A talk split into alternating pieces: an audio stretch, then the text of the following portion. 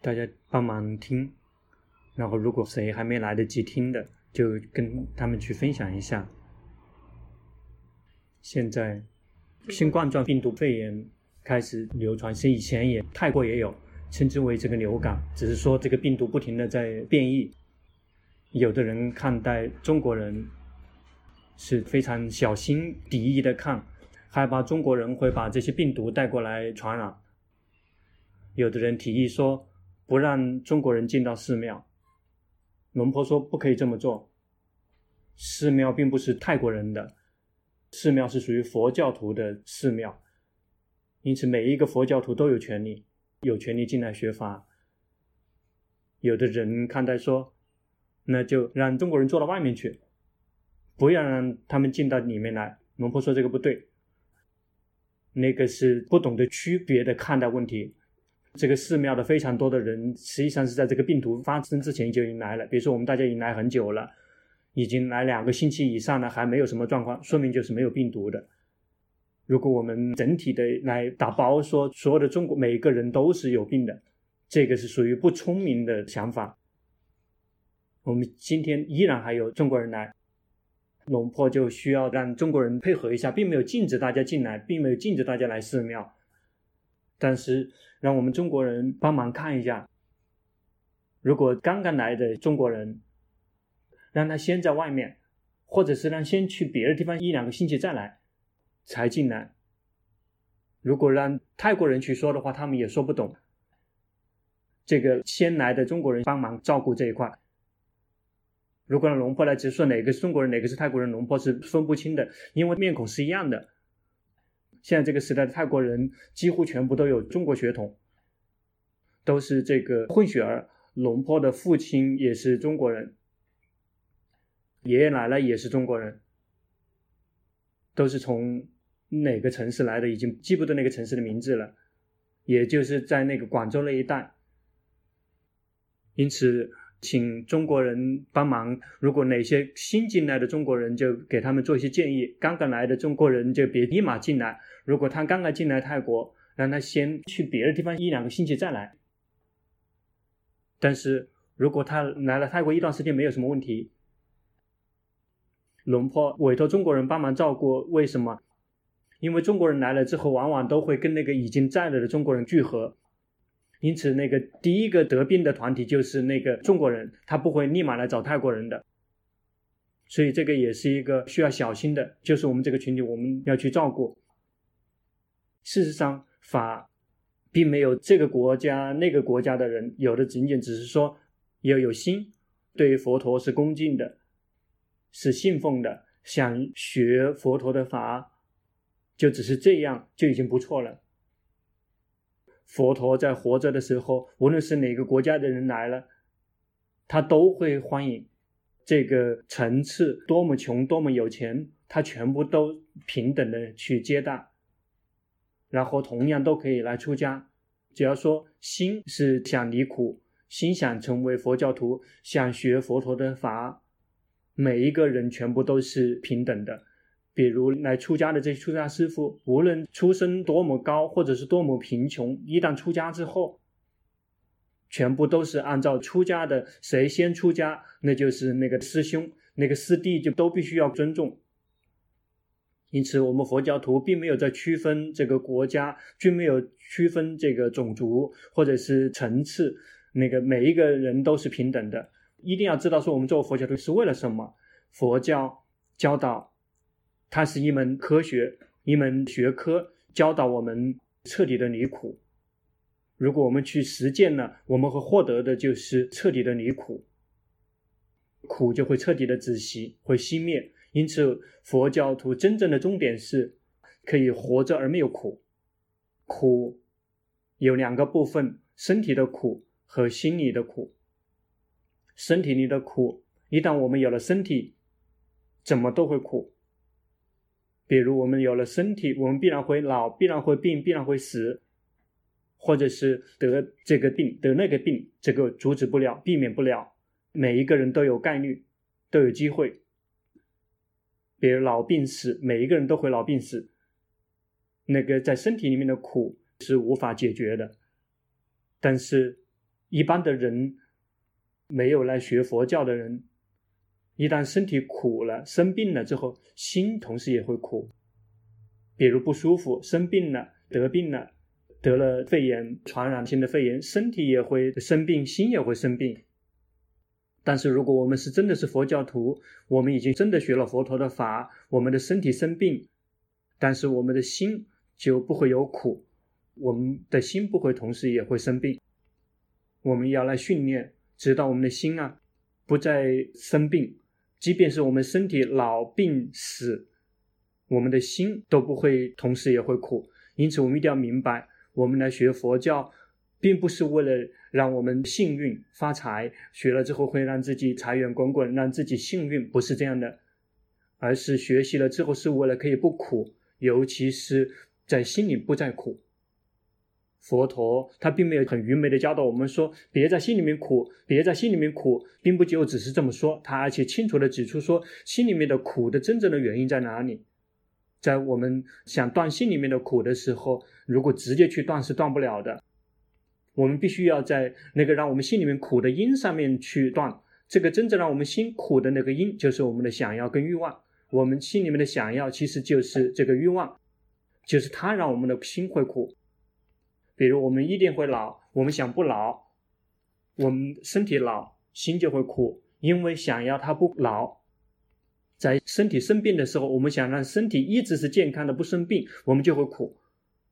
在我们跟我们的爱人分离的时候，我们不想跟他们分离。比如我们爱的人他死了，或者是我们的配偶抛弃了我们，他们有了外遇，我们不希望是这样的状况。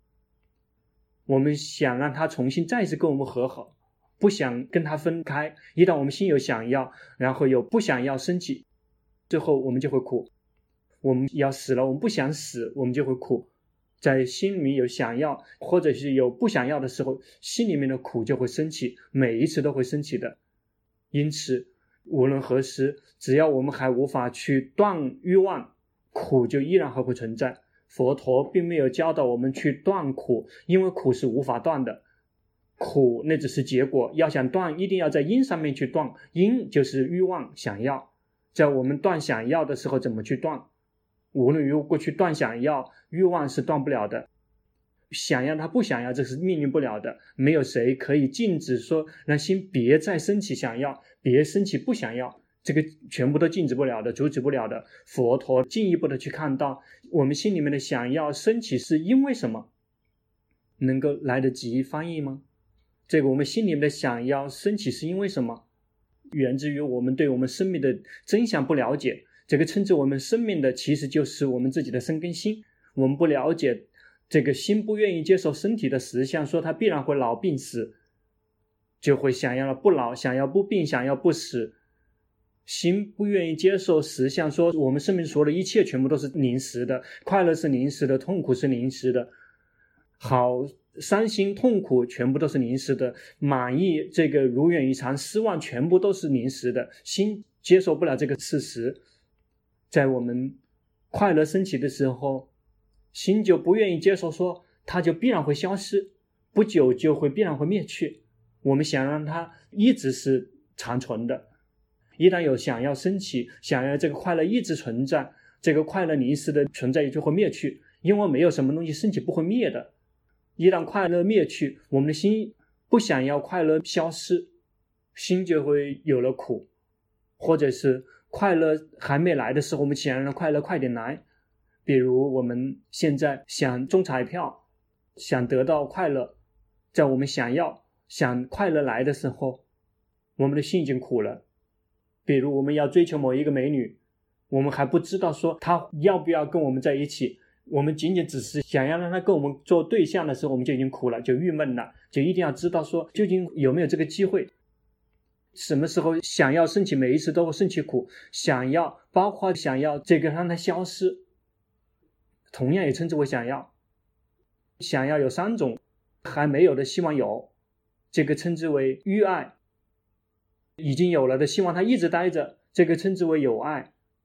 这个已经有了的是我想让它消失灭去，称之为这个无有爱。因此想要有三个，还没有的希望他有。已经有了的，有的希望他继续待着，有的希望他快点消失。因此，想要无论是什么，想要升起，每一次都会升起苦。想要又是无法去避免的，阻止不了的。心会有想要，我们无法命令让他不要，这个是不可能指挥得了的。我们一定要来探究这个真正想要的源头是什么。因为我们的心不聪明，因为心没有智慧，不知道生的实相，不知道心的实相。如果一旦知道了生的实相，知道说身体必然会老病死，他就不会升起想要。不老不病不死的这样的想要跟欲望，一旦知道必然的老病死，就不会想要说必须永恒的存在，永垂不朽，因为知道那不可能，不可能永垂不朽，这个想要就再也不会升起。如果我们来学习到了新的实相，快乐是临时的，痛苦是临时的，伤心快乐是临时的，我们心里面说的一切全都是临时的，心就再也不会对快乐饥饿，就不会讨厌痛苦。有想要是因为喜欢快乐，讨厌痛苦。如果心看到的实相，快乐是临时的，痛苦也是临时的，心就再也不会想要了，就再也不会有想要升起。比如现在我们修行到了某一点，我们的心就会看到实相，说快乐是临时的，痛苦是临时的，心就会契入到中立。心保持中立，是因为一旦快乐没有来，我们就不会想要快乐来。一旦快乐来了之后，我们也并不会想要让那快乐一直存在。一旦痛苦来了，我们不会讨厌它；痛苦消失，我们也不会担心、害怕它再一次卷土重来。为什么？因为心并没有趋乐避苦，因此苦乐它来还是不来，心都不会动摇。一旦心不动摇，心就会宁静，心就会契入到更加细腻的快乐。接下来，无论在我们生命中发生什么，我们的心都不会动荡起伏，心就会有的只是快乐，有的只是宁静。它本身自身就有的是快乐跟宁静。因此，我们修行，我们来学习生的实相，来学习心的实相，是为了可以明白到、了解到身心的实相。这个身是无常的、苦的，不是我；心是无常、苦，不是我。一旦我们明白的这一点，就再也不会迷失去想要快乐，就不会迷失去讨厌痛苦。无论在我们生命发生什么，我们的心都会进入到中立，不会动荡起伏。比如，我们想要有漂亮的老婆，想要有很牛的孩子，我们以为我们有漂亮的老婆和很优秀的孩子，我们也会有快乐。因此，我们无论想这个想那个，其实想要快乐，想不苦。比如，我们想要好的工作，有很多钱，以为有了好的工作，有了很多钱，我们会有快乐。为什么不想穷，不想生病？为什么？因为我们一旦穷了，一旦生病了，我们的快乐会消失。因为事实上，我们要想获得快乐，如果我们来学习，来看到实相，说快乐是临时的，痛苦也是临时的，我们就再也不会喜欢快乐，讨厌痛苦。